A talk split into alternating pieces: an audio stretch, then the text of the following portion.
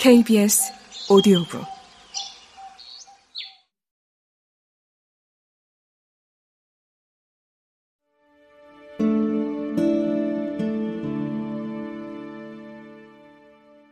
나를 살아있게 해주는 존재.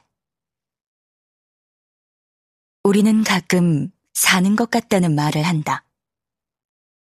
죽지 않았으면 사는 건데도 우리는 숨 쉬고 먹고 자고 일상을 살아가는 것을 거의 죽음처럼 여기나 보다.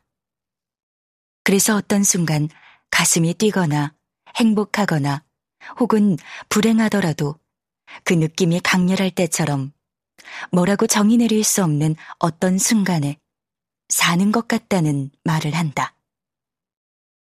언제 그런 느낌이 드는지는 사람마다 다르겠지만 지금 떠오르는 대로 적어보아도 가족들과 함께 할 때, 사랑에 빠질 때, 글을 쓸 때, 책을 읽을 때 나는 살아있다고 느낀다.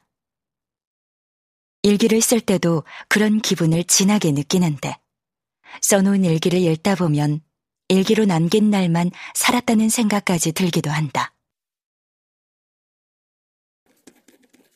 드디어 일기를 따라잡았다. 새해 들어 첫 춘천행. 해가 바뀌어도 지난해 점검조차 않고 그러고도 아무렇지도 않아서 드디어 나는 모범생 타입을 벗어나나 보다 했지만 여기 와서 지난해의 일기를 읽어보니 역시 써놓는 게 좋고 안 써진 부분이 아쉽다. 기록된 곳만 내 삶으로 남아있는 듯한 느낌이다.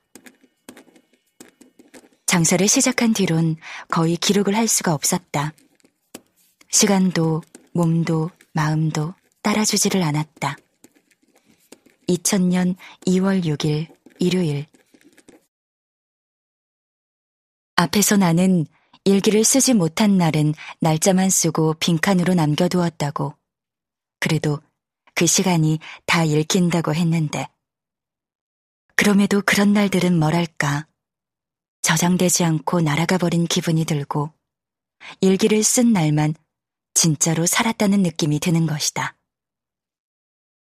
일기는 컴퓨터의 저장 단추를 눌러 저장한 삶이고 나머지 삶은 저장 단추를 누르지 않아 기억은 있지만 사라진 것 같달까?